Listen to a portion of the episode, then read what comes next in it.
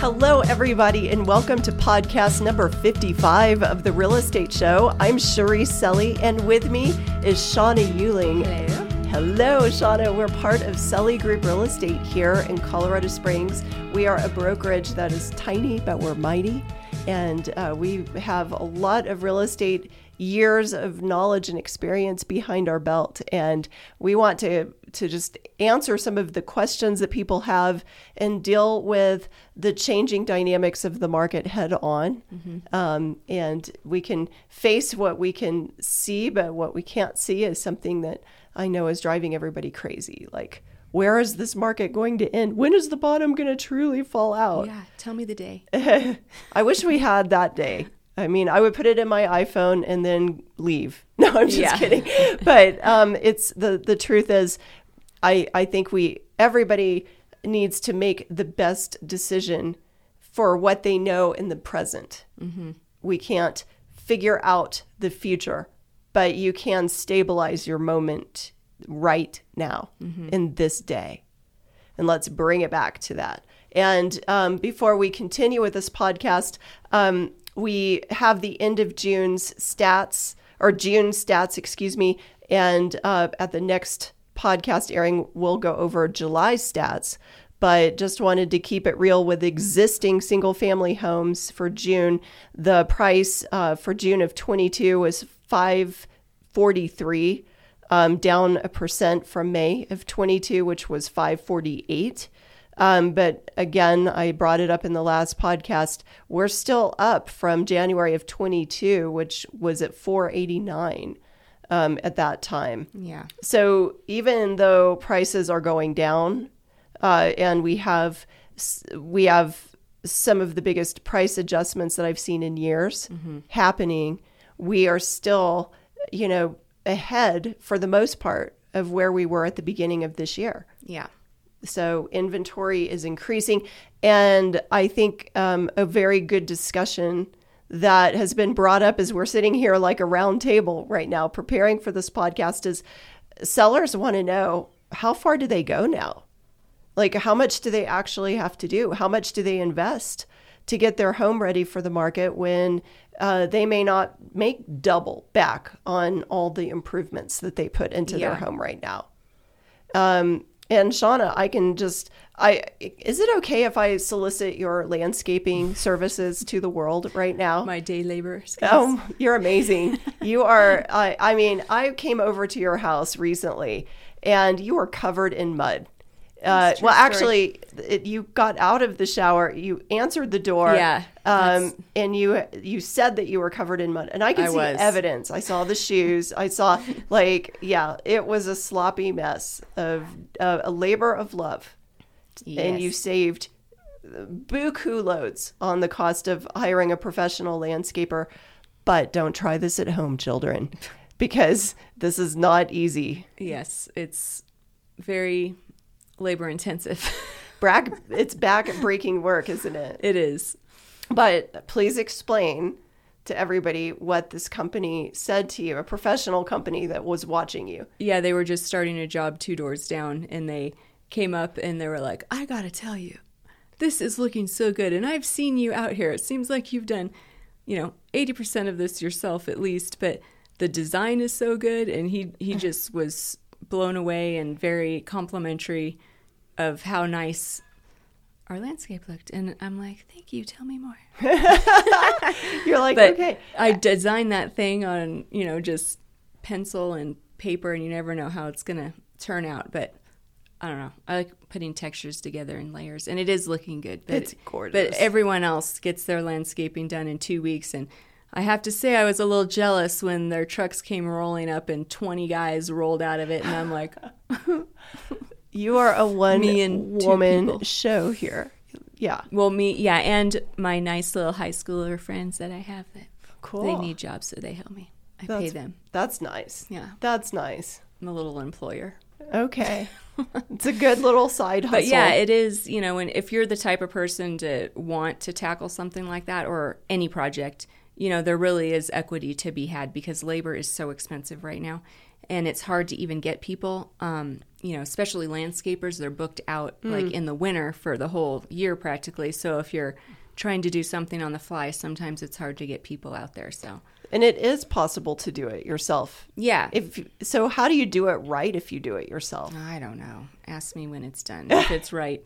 Um, we've had to work on our drainage a couple times because that that's we've had some pretty heavy rain that surprised me which way it was going to go. Yeah. So a lot of it's trial and error, and I think you just have to, um, I don't know, take time and ask professionals to different people's opinions and just kind of take your time and try to think through most of the troubleshooting ahead of time. And you you planted a lot of things that do not require high watering yeah, and a lot of the perennial focus. things so Yep, things all are not dying. Yeah, I'm not replanting after this year. So you're thinking of, of water conservation. Yep. And you you've learned for this region. And it's even moving 20 minutes um, north. Yeah, of- we're in a different water district that's even more expensive. Isn't that interesting? You have to be more careful. And things that, that thrive there may not thrive where you were before. Yeah. So learning the nuances of that area and what to plant. And making sure your plants have a year warranty, which is important with Yes. wherever you get them from. You know, usually the big box stores will have that for a year, save your receipt. And the, when we did our other yard uh, years ago, I took back so much stuff that didn't make it through the winter, and Right. I took it all back. That's so good. You just have to pay attention to your warranties on stuff. That's excellent advice. And moving into other layers about things that sellers may be doing or thinking about doing. You know, I had the most interesting uh, time with a, a seller that we're working, we're in process. Their home is not on market yet, but I really appreciated going to their home. I spent maybe an hour and a half looking at they were in mid renovation so they had done a lot but unfortunately covid got to their family and they got, they all had a lot of things that happened. And um, so it stopped some of the flow of life Yeah. some of the flow of getting projects complete. So i'm walking into a home that right now has half complete projects but it has such great bones. It has so much potential and it's so pretty. But you know maybe at the beginning of the year walking through it it's like you know you could do this you can do that you can change everything you can you know put on let's gut the master bathroom let's completely change it. You know that's mm-hmm. there's a lot of real estate in that master bath but let's just pull it out and put everything new. And there was no doubt that you could get way more than your money back. Yeah. Because the elasticity of the market would allow these multiple offers and people that really wanted finished products to pay mm-hmm. up and f- to cover these costs and then to actually profit the seller mm-hmm. by doing these things. Now the market is different.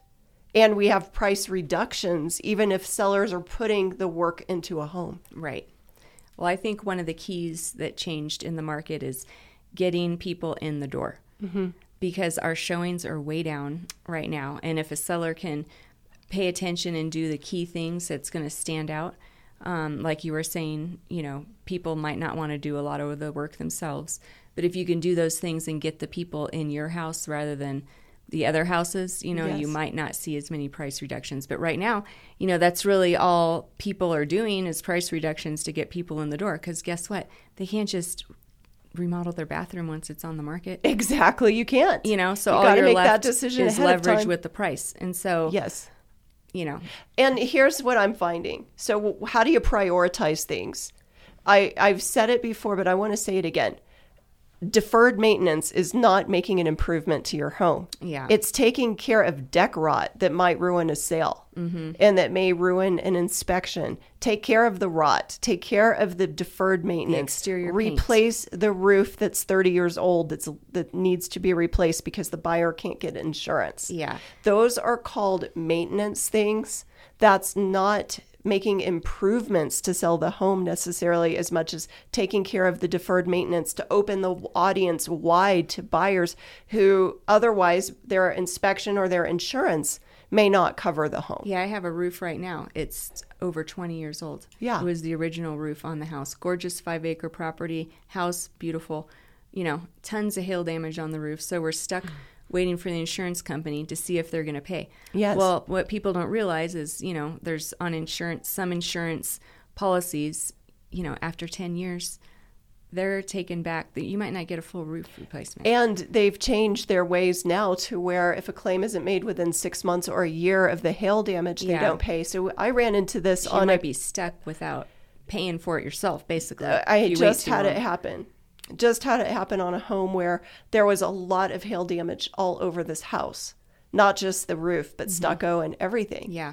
And unfortunately, it wasn't covered because the hail happened two years ago in that neighborhood. Right. And so then those people are stuck with like astronomical costs And the buyers don't want to take that over, so you're really They can't. stuck. And uh, like you said, a lot of times they can't even get insurance. Exactly. So so prioritize and do the damage 1st the things that could prevent a sale, um, and then th- you know we're we're scaling back in some of our little pre-listing renovations where before we would have maybe completely gutted a master bathroom. Now we might change light fixtures. We might change an element like the tile floor or we may we may um, change a few things paint the cabinets instead of change the vanity completely. Um, so are some things that we're doing to freshen it without having to do a full remodel that's there there's times now when scaling back makes sense but still to give it a fresh feel. Well, and that's the benefit of picking up the phone and texting or calling us. That's right. Because we know kind of what to look for and how to steer clients in the right direction and with where the, line ever-changing is market. yes Because you know, two months ago it was different. Yes, it was. So we want to help with those dynamic changes and help you see those differences between what needs to be renovated just to sell um, versus what you might hold back doing um, that's not fully necessary. Yes, those are huge things. And I think we love this part of the business, though. Yeah, it is fun. It's, it's cool to be preventative and not get not slap something up on the market so fast that the seller then is sideswiped later. Right. We like to avoid that and take care of some of these things up front. Mm-hmm. So that the surprise factor, it's no fun to get hit with things later if we can avoid it. Yeah. Sometimes it's not avoidable, but if we can prevent it, we want to. Yes. So thank you so much for joining us, and we can't wait to catch you next time. And until then, keep letting us know what your questions are, what you would like for us to discuss. Um, we want to hear from you, and we do care about you. And in this dynamic market change, one thing still holds true relationships matter more than ever. Yes. You guys who are listening, the three of you who are listening, no, I'm just kidding.